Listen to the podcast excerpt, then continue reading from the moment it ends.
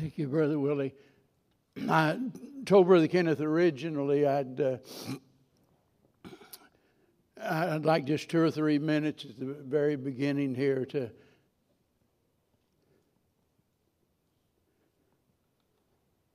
thank everybody for the prayers, support, and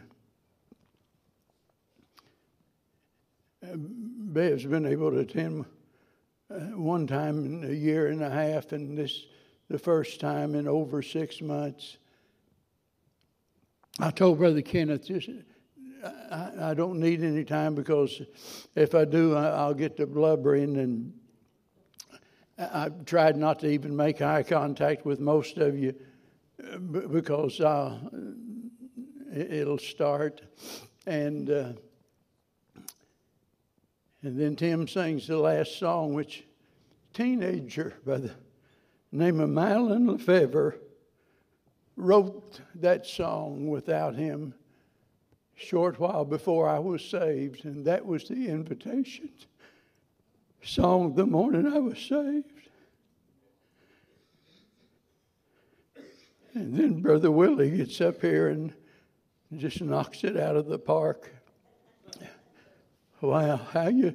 I don't know whether it's I don't know whether it's harder to not cry or not sing. All during the song service, I I I couldn't sing, or I get I'll get so short of breath I can't talk. And uh, this morning, I'd rather talk than sing, and uh, they got uh, all kinds of emergency oxygen stuff back there, but I don't want any of that this morning. And uh, I wish I had time to just um, kind of bring you up to date on everything, and I don't. And I have no idea how long I'm going to speak this morning. I'd said before, I, I just, I'm convinced God wants to tell you. I don't even know what to call it other than my story. And, uh, and it, believe me, it's not is not the whole story, but uh,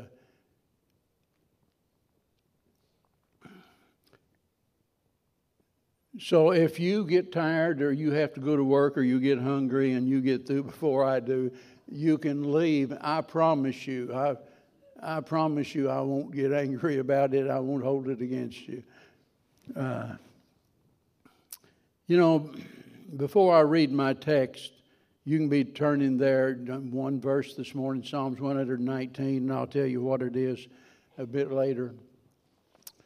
Before I read my text this morning, I, I, I just simply want to remind you that uh, we're all very much alike. You know, we look at ourselves and we think how different we are, but, you know, uh, since the fall of man, human nature has never changed. It's never changed. And it doesn't, there's no change until Christ comes into our heart. And even after we're saved, we still have the vestiges, that is, the leftovers of that old nature that still, they still trouble us. And Paul wrote extensively about that. Uh, so we're all the same in that way. And one of the characteristics I think we all have is that we all want to be pleased. We, we want to control what happens in our life. In other words, we want to call the shots, and we tend to get displeased whenever we can't do that. And uh, everybody has certain desires. Everybody has dreads in their life, things that that probably will never happen, but you you're dreading them. You dread what if that happens. So we have desires and and dreads, and we want to avoid, you know, a lot of the things that we would never want to experience. And uh, sometimes the things that we want to avoid, though, are the very things that we need most. And it's not until after we discover that a loss can actually prove to be a gain in other words, our pain can become profitable. You know, that we realize that, uh, that God had a plan for all of this. You know, something we would never ever choose for ourselves is suddenly thrust upon us, and uh, not being able to see the future, uh, we tend to get we get fearful, we get discouraged. We don't like the way things are playing out. That's not what we would have chosen, and so life is full of surprises, and some disappoint us. Some of them are delightful, and uh, the outcome of those surprises can be shocking sometimes. God has a way of turning things upside down when we never expected it. And He can take something that is so woeful and make something so wonderful out of it. We would never choose it, we would never want it. We might not ever want to go through it again, but then God takes it and He says, Let me show you what I can do with this. And I make mention of all of that because that's exactly what happened in my life in spite of my best effort to protect myself from the from from COVID, boy, I've nobody other than maybe Angie washes their hands more than I do. I I just I carry my sanitizer with me. I wear a mask. I do everything possible to protect myself from it. Well, uh, anyway, I ended up. Uh, in the hospital with COVID, pneumonia, and a blood clot in my lung and a very sick wife at home. I don't want to be in the hospital knowing she's there. So, after five days in the hospital, uh, at my insistence, I told them, take me home. I'd rather spend one more night in my recliner with my wife and die than to spend another night here. And of course, they said, you know, they couldn't do it, and I insisted. And so, uh, after five days, the only way they could and would was to put me on hospice care. And so, my girls and wife tell me after I get home, by the way, you're on hospice care. Oh, great, you know. So, y'all think I'm going to die, huh? Well, it's the only way to get me out of the hospital. So there I was, back at home, flat on my back, being attended to by uh, my daughters and concerned about my wife. And, and naturally, like anybody, I'm thinking, well, oh, Lord, what are you going to do with this? How can, how can this prove to be profitable? But God had already been speaking to my heart. And Brother Kenneth, can tell you I, I didn't mention anything other than it was evident to him when I was in the hospital. God's doing something. I'm going to use this word because I don't know a better word to describe it, but it's in a good way. God's doing something weird with him. maybe he might have thought he's losing his mind. I come home, and when I did, I called just Bev and had Bev just a conversation with her, private conversation, and tried my best to explain what God had done. And uh, when I didn't think anything good can come out of it, suddenly a little light come on in my head. The Spirit of God reminded me of Psalms 119, verse 71. I want you to notice that verse this morning. David says, It is good for me that I've been afflicted, that I might learn thy statutes. And what at first appeared to be a, a curse turned into be a, a change, life changing work of God in my life. And and I'm confident I can say this with full assurance that, uh, that what happened changed me more than anything since I first trusted Christ as my Savior. And, and God did it all. Now, don't misunderstand that. God changed me when He saved me. Anybody that knew me knew there was a drastic change that had taken place in my life. And God has been changing me over the years and, and, and on and on and on. But, but I'm just now there. God did something in my heart that changed me more than more than anything since the time that I was born again. And I don't think anything else even really comes close to it. It's beyond what I can describe. And uh, all I know is I, I intend to spend the rest of my life, whether it's a month or whether it's 10 years. I told Bev whenever I met with her, I was trying to explain. And I said, I'm not going to go into detail about things God put on my heart.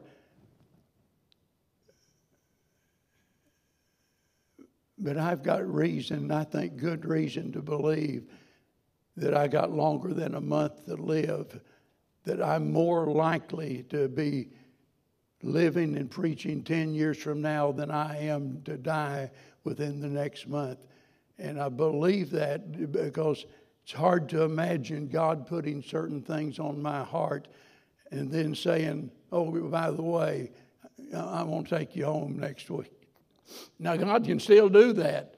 I don't know exactly what God's going to do, but I determined that I was going to spend the rest of my life, however long it is, trying to live out the, the, the truth and the reality of what God did in my heart.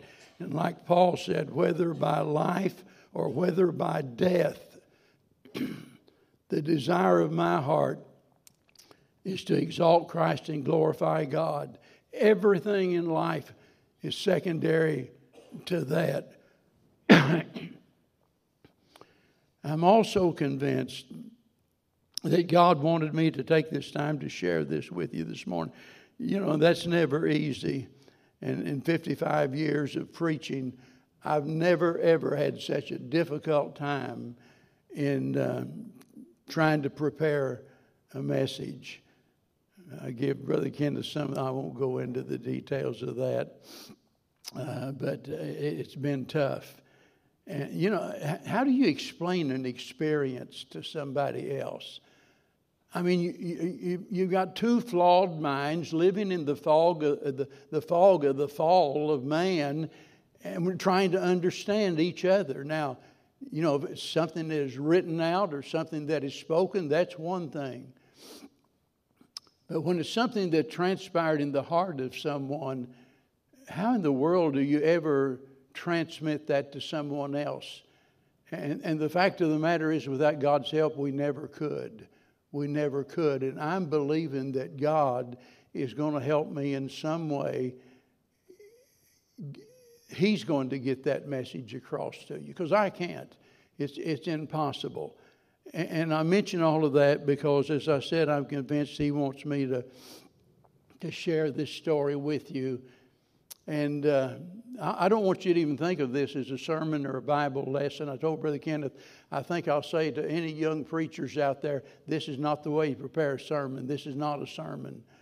And this is a testimony maybe the longest one you ever heard, but it's a testimony. Uh, but it's true. And that's the main thing. It's hard to imagine some of the sermons Jesus sitting out on the hillside there. I don't ever see of three points in a poem or anything like that. It was all about communicating, communicating the truth with people. And uh, so, as I said, as much as I my flesh despises it, God showed me how pain really can be profitable, and suffering can uh, have uh, can sanctify us. Our, our, afflictions can get our attention. A, a tragedy can uh, be something that ends up bringing great victory uh, into our life. And, and, and since we don't know what's best for us most of the time. We don't really know what we need. We think we do, and that's what gets us in trouble. We think we've got it all figured out. This is what I need. But since we don't know, God just steps in, just interrupts our life. And He steps in and He takes over and, and awakens us and He alerts us uh, to some area of our life that needs attention. And that's exactly what happened in uh, my time in the hospital and shortly thereafter. And, and, so I hope you'll bear with me uh, as I try to explain. I, I'd already told someone before that the only way I know to describe it, the, what the, the difficulty, the problem was, what did God show me? And, and, and I said, the only way I know to describe it is that uh, I'd left Jesus. I'd left Jesus. Oh, I know you're thinking, oh, Brother Stone, you'd never do that. And uh, you're thinking, well, I thought better of you, Brother Stone, or I don't know. You might be thinking, well, I'll tell you one thing that never happened to me. You, you, you never let that happen to you. Uh, well, don't be too surprised what might happen to you. We're not always aware of what's happening in our life, where we are in our life. We think we're one place, and in reality, spiritually, we're in another place. And let me tell you, feeling comfortable about where you are is not the most important thing. You know, I've heard people say, well, I am just real comfortable with my beliefs. I, I'm real satisfied with where I am in my Christian life. Boy, you better hang on because your road's probably going to get rough real quick. We need to know the truth about ourselves. And sometimes it's really hard to face the facts because, you know, the, the, the pride in us, you know, we're, we're blinded to our our failures and you know we want to exaggerate our good points and the best example maybe of this i can think of is the church at ephesus you know the story i've preached on it so many times and and here john out on the isle of patmos and john the holy spirit using john jesus speak this is a letter directly from jesus to that church at ephesus and he starts out and he commends them for faith and love. I mean, they've got their act together. Not only that, but they are working. It, it's a church, I mean, they're busy, they're working. It's a church that takes a, takes a stand for the truth. They will not tolerate heresy in the church. That, it's, it would be what I would call if I'd moved to the area and was looking for a church, I'd say, uh, that's where I'm going. Well, that church got it together now. You say, I visited every church in Asia Minor. Uh, that's the best one. Uh, they would have been right. And then the Lord turns right around and says, But I've got somewhat against thee. And then he drops the bombshell. He says, You've left your first love. Notice he didn't say you lost it, he said you left it. And it didn't say your first love left you said, You have left your first love. For 55 years, for 55 years of preaching, I have strived above all things to be faithful to God, never compromise the truth. Brother Kenneth can already tell you how difficult it is sometimes to stand for the truth when, when you know people that you love is going to get irate, when you know that people will even leave the church because they don't like what you're preaching. And yet you're committed to being faithful to God. You're committed to giving people the truth and taking a stand on that and not compromising. And, uh, you know, looking back, and I think I, think, well, maybe, maybe, maybe I've, maybe I've got that.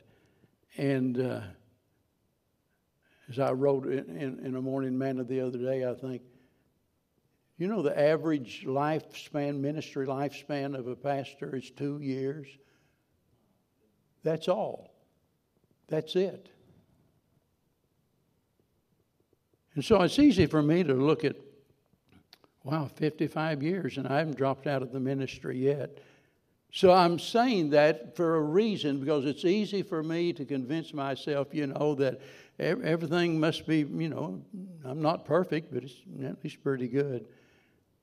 And that's when God gave me a wake up call. And I, I never saw it coming.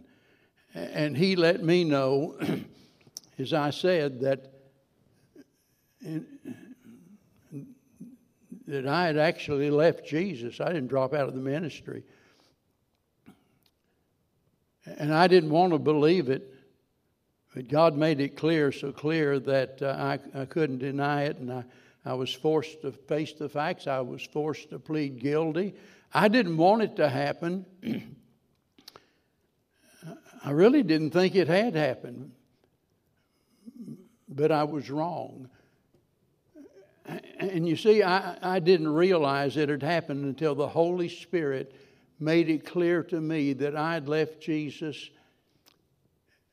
I had been so focused on being faithful.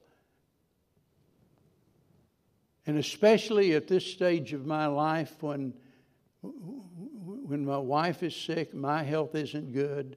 I've made a commitment that I would never retire as long as, uh, as long as I wasn't dragging the church down, as long as I had my right mind, as long as I was physically able, I would keep preaching, whether it's here or somewhere. That I would never retire, that I would be in the ministry until the very end. And, uh, and I was focused on that because uh, it's easy, you know, to say, well, I don't think you ought to worry about getting older. Well, we, uh, I didn't worry about it either till I got there. And I really, I, I, really, I'm not worried about old age. I'm not even worried about death. I, my concern was, how much longer have I got? And that was, I was letting that eat at me every day until, uh, until in my heart and mind, I had, I was more focused on staying faithful, and I lost sight of of who is most important. Not what's most important, but who is most important. There in that hospital, I, th- I thought this is the most embarrassing moment of my life. And as I said, I wish I could explain it better. Uh,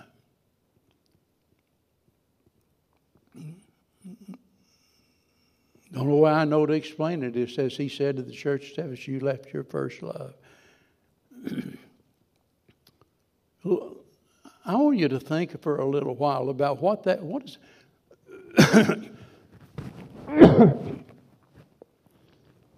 what could that possibly mean? I, I mean, uh, what's an example of that? Well, it could mean that we're less expressive of our love you remember back when you were first saved? Wow.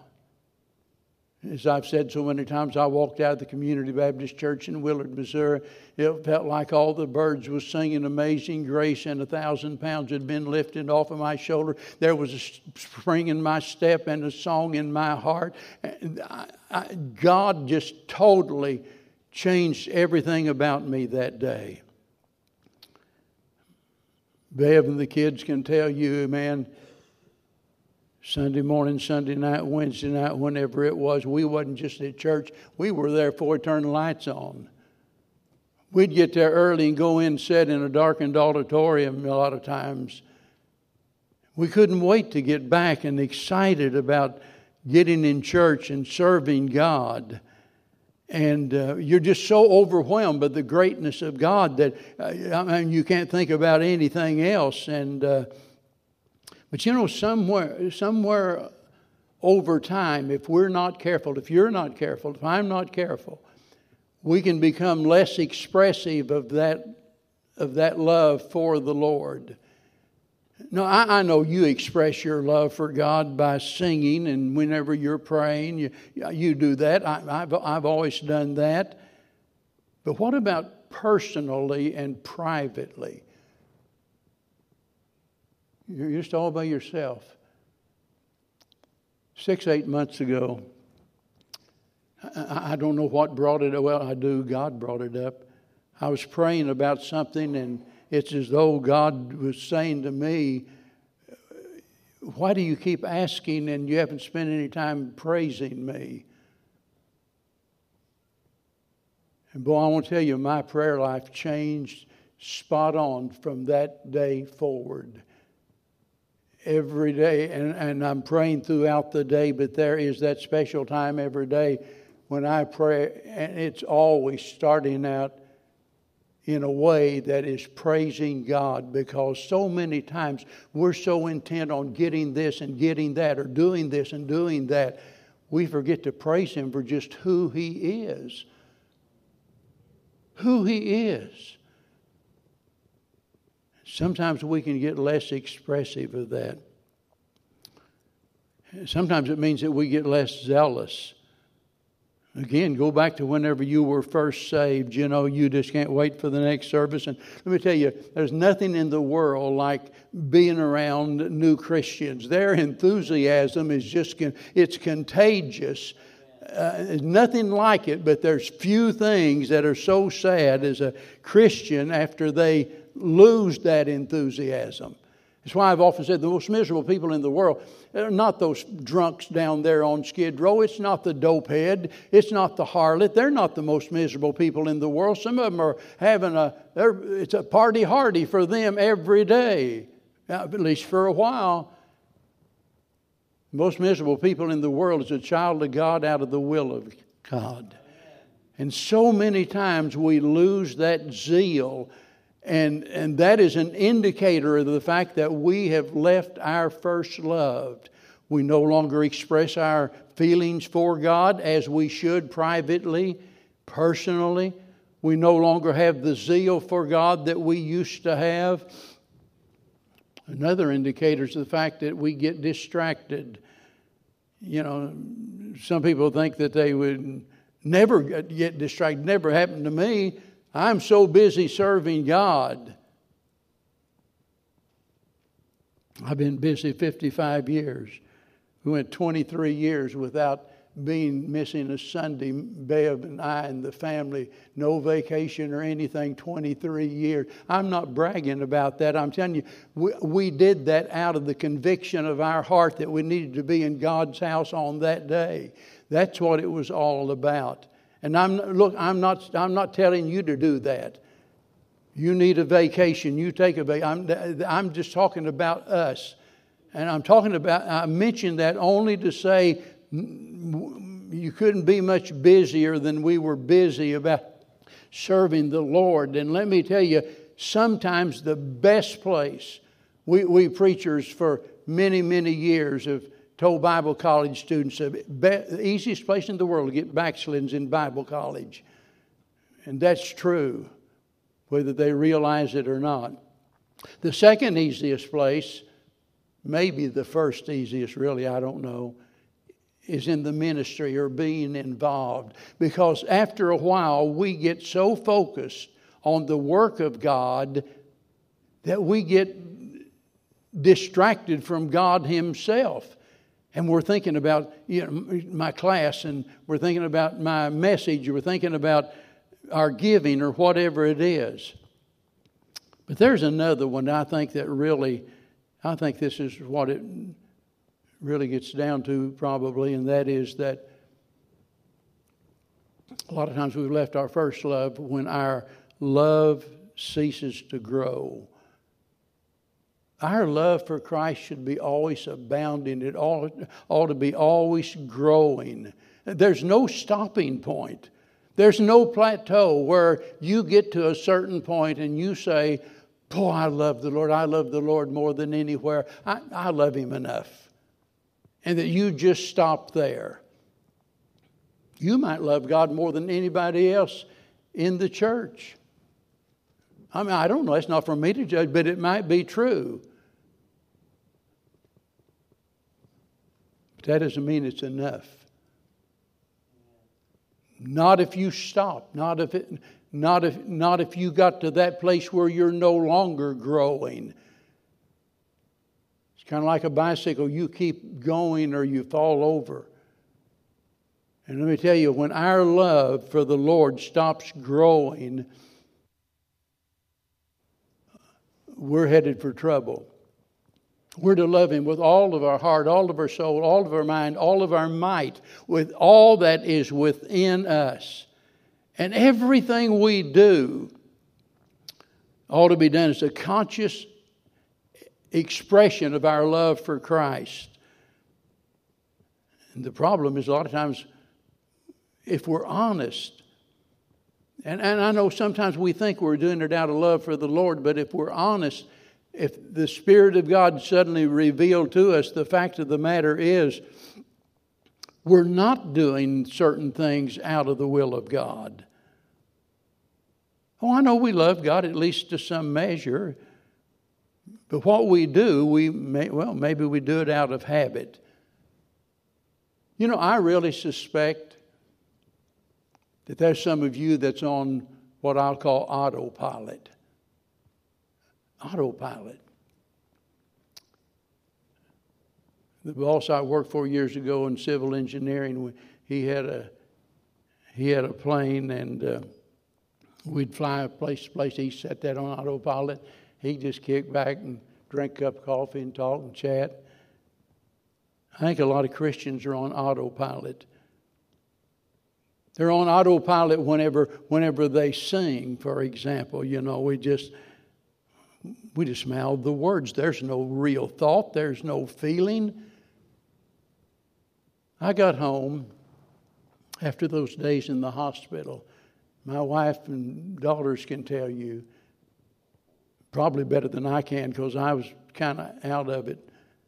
For three or four days, while they were all asleep in the other room, I had nonstop Gaithers on YouTube playing all. Here I'd get sleepy and maybe doze off and wake back up. Nonstop Southern gospel music. You said, well, why, why, why would you do that? Well, I didn't feel like doing anything else, and I could sit there and I thought to myself, Dear God, what's happened to us? I'm not saying we ought to have Bill Gaither come here and put on one of his shows or something. That's not what I'm saying. I'm saying, dear Lord, especially in our Baptist churches, it, we act like we're scared to death. You can't get a holy grunt out of anyone. Stand there like a calf looking at a new gate and we act like that somebody had called us Pentecostal or Baptist or whatever it was, if we raised our hand, said amen, hallelujah, praise the Lord, or anything at all. But at least when you're singing, at least be thinking about the words you're saying. Mean what you're saying or shut up. Just put the book down and forget it. Get off of autopilot. Sometimes, sometimes people do what they do just out of the pleasure of it. I mean, you, I'm sure you've heard me say, I, I love to preach, and I do, but that's not why I preach. I preach because God called me to preach. It's not because I love it. But I can guarantee you over the years, I've known people that, and I'm talking about really good, faithful people in the Lord's church, they love to, sing or they love to teach. But sometimes we can, uh, we can be so motivated by, by the fact that we love that that we forget about the fact that we ought to be doing it because we love Jesus. In other words, we are doing it to gratify ourselves instead of glorifying God. And I'm sure, look, there's a lot of other things that could be mentioned, but I'll tell you what, if you get those things mentioned, or get those things conquered in your life, if you get them covered in your life, everything else kind of takes care of itself, don't you think? Whenever you're doing everything you do out of a desire to bring honor and glory to God and no other reason, when you do that, it'll answer all of those other questions. So five days, I got home, 9.59. Brother Kenneth was in a, his car behind the ambulance. 9.59, I wanted to know. I got it marked down in my diary.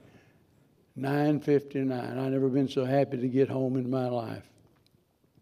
Wow laying there flat on my back in that hospital bed. They wouldn't, you couldn't even move. Had an alarm on that thing. Everything I eat in those five days, I, you could put on one good sized platter. It wouldn't make a half of a Thanksgiving meal. I, they, I, I couldn't eat it. But it was worth every bit of it because it changed the very core of my being. The best way, I'll be more specific in a little bit, but about the best way I know to, to explain it is I I experienced a revival, a personal revival that affected every area of my life, and I owe it all to God. And I say that, I mean, I don't deserve any credit because I didn't even know I had a problem. And I sure didn't know how to fix it. But God knew what had to change, and so He went to work fixing it before it got worse. And now I can say, just as the psalmist said, it is good for me that I have been afflicted. But notice that he goes right on and he explains why. That he might learn what? God's statutes. Learn now, generally, when we think about learning, we're talking about something we have received by reading or by listening or watching, and we, we learned it as a result of that. This word learned has to do with experience. It was good for me to be afflicted because through experience, I learned something. In other words, this is so very personal. And that's what I want you to see. Many of you can quote, you, can quote scripture after scripture. That's great. But boy, you know them in a different way after you experience it. Experience has a way of making truth bigger and bolder and brighter. It makes it, it makes it so easy to see and hard to forget. Me ask you a question. Could you be, is it possible? This is not an accusation, but could you be facing the same problem I had? I don't know, but God does. And let me tell you, God will do whatever it takes to get your attention. That's why I often say God loves His children too much to allow them to sin successfully. And that, that's what it's telling us there in Hebrews says, Whom the Lord loveth, he chasteneth and scourgeth every son whom he receives. Now, before I head down the backstretch, I started to say before I close, and, and I, I don't want to lie to you, but we're headed that direction. I want to do one more thing, and I want to make sure you understand why this is so important to me to tell you this story. First of all, because I know enough about human nature and the Bible to happen to me can and does happen to other people. It's not just unique to me.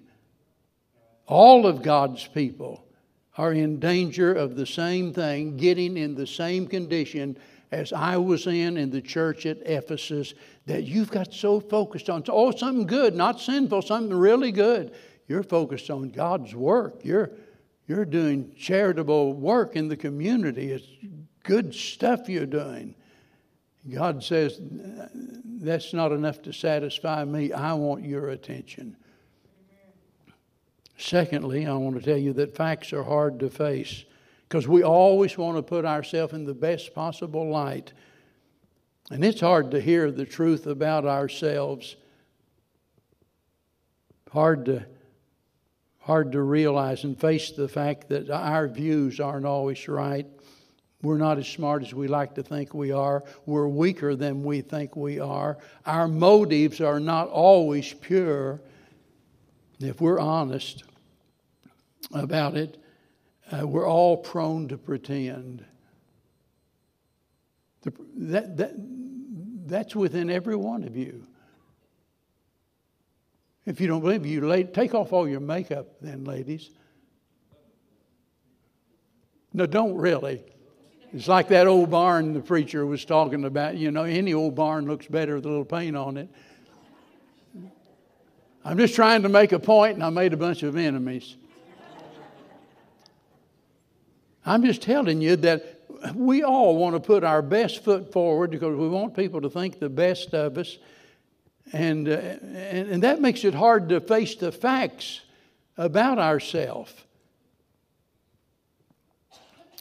The third thing is that being in the will of God's always the best, right? Remember, it's always right, it's always best, and it's always safest. And then I want to say it's time for us to get real.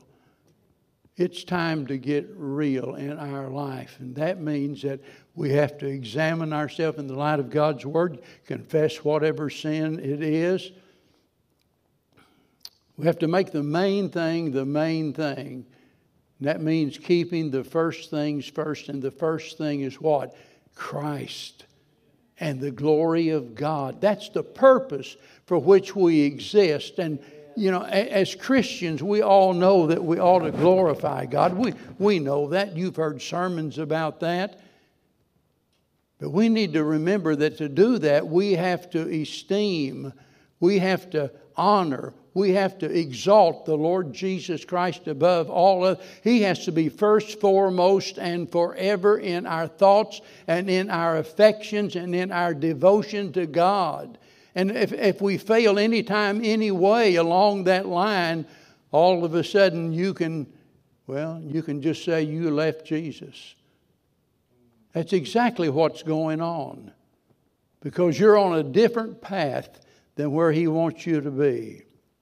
We allow something or someone to take His place. And we can deny that all that we want to, but the evidence proves we're guilty. The best way I know to, to, to really sum it up, and I'm trying my best to do that, is to tell you that through that experience and the, the revival in my heart is that God restored the intimacy between me and Christ. You know, in being intimate with Christ, and there's so many times that we use that word and we use it in, in various ways, but let me tell you, it is never more important, it's never more meaningful than whenever we think about it in terms to our relationship with God. Think about having a relationship with Christ. That's a wonderful fact. But here's the problem some of you have a relationship with Christ in that He is your Lord and Savior. When you die, you're going to heaven but there's no intimacy between you and Him. That word speaks about closeness. It speaks about a, a fellowship, that is a sharing. It speaks about a, a communion, a oneness with Him. And there again, we let ourselves get distracted, distracted from the one who the Bible says is altogether lovely, so occupied with His work that we lose sight of his son. You see, speaking about Christ, which is what I'm doing right now, speaking about Christ is not the same thing as speaking with Christ. You know, wouldn't it be terrible if I invited you over to, to my home or something and uh, the wife's in one room and I'm in the other room, and so I let you in the door and say, "Sit down there, sit down." Where's your wife? Oh, she's in. She's in. Well, I come over to. Uh, I come over. I want to ask her. Oh, just sit. sit. I'll tell. I'll, I'll tell you all about her. You know, I'll answer any questions. You, you know, it's one thing to answer the questions about a person, but it's another thing to interact with that person, to be in communion with that person. an intimate relationship. You, you say, Well, I never heard such thing. You ever read the Song of Solomon? Go home and study that book. Having an intimate relationship with God. And just as every one of us is prone in our marriages to neglect the being intimate. And, and, and when I use that word, believe me, I'm not talking about sex or just sex, however you want to think about it. There's a lot more to it than that. I'm talking about a closeness, a oneness. And Bev and I talk about it all, and she knows me better than I know myself. And they twain shall be what? One. There's something to that. You're, you're no longer two, you're one flesh. Think about that the next time you disrespect one another or something. You're one you're hurting yourself. You're one flesh. And with Christ, we are to have such closeness with Christ. It's one thing to know about Jesus, that's different than knowing Jesus. You get all the facts you want, doesn't mean you know him. You want to know what's implied by that? Adam knew Eve. They had kids. You know, get around to that sexual part of it. That's the word. It's talking about this knowledge of, of Christ, this communion with Christ, being intimate with Christ. And when we really know Him, we're knowing Him in a personal way. And we have that closeness and fellowship with Him. I'm afraid we live in a day where we've been cursed by uh, cultural Christianity and we have just marginalized Jesus. And we, we do business as usual, but Jesus is over here, kind of like Leonard Ravenhill said about the Holy Spirit with most churches. He could walk out the door and leave the church and he'd never be missed. We'd just go right on doing business as usual. So many times we sing, What a friend we have in Jesus. And then we settle for a relationship that's far less than that. Christ wants an intimate relationship with you. And let me tell you, listen carefully, you are as close to, to God as you want to be. Because you have a choice in this matter. I like what one preacher said about said God has many intimates but no favorites. It's another way of saying what he's done for others, He'll do for you. It's another way of saying the door is wide open. Folks, we can get as close to God as we choose to, to, to be. And, and I'm just trying to tell you don't settle for less than your best. Don't cheat yourself out of the blessings that can only come by having an intimate relationship with Jesus Christ. How horrible it would have been if that church at Ephesus had sent that letter back, here, John, here's our response.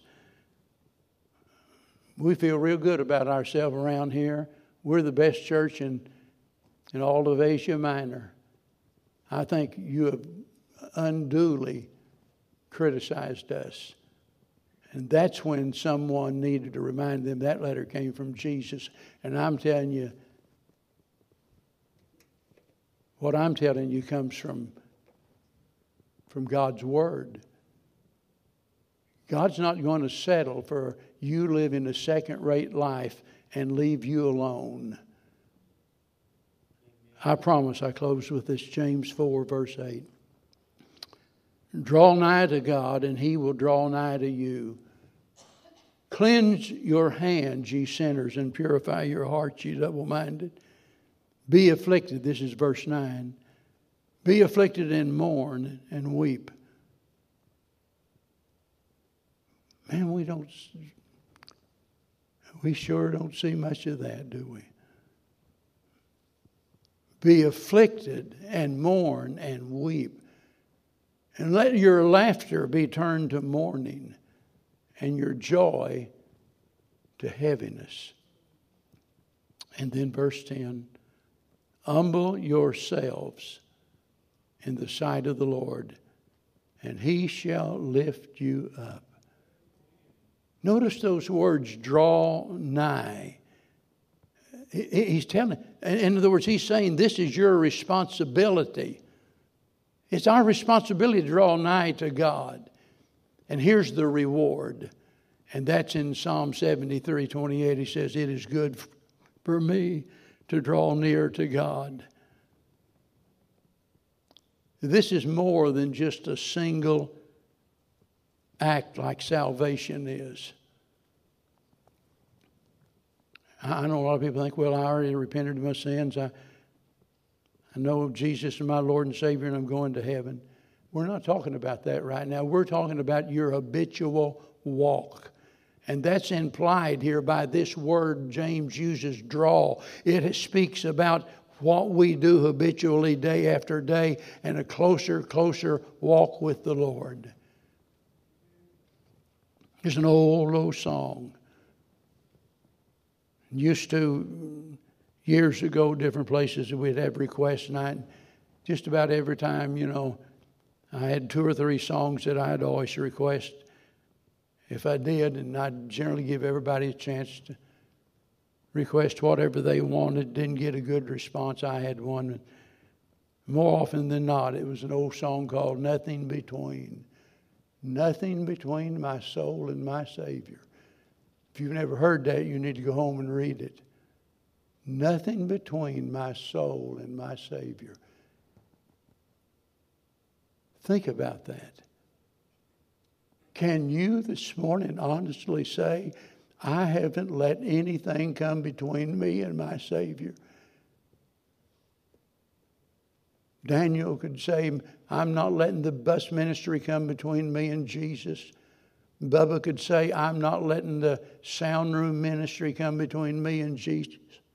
Tim could say, I'm not going to let the music ministry come between me and Jesus. The list goes on and on and on.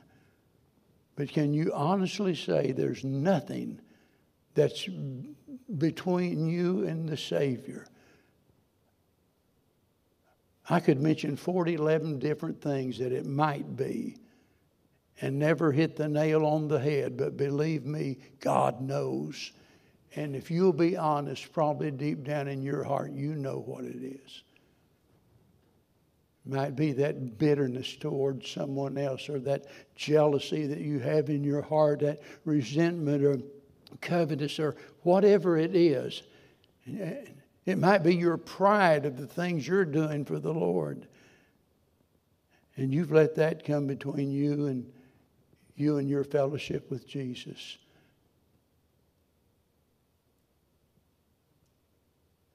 And it's my time to just say, I'm done. I'm through. That's, that's the story. And you can do with it whatever you will. But my prayer is that someone in some way might be drawn closer to Christ because that's all I care about exalting Him and glorifying the Father. That's all that matters this morning. Tim, service is yours. Kenneth.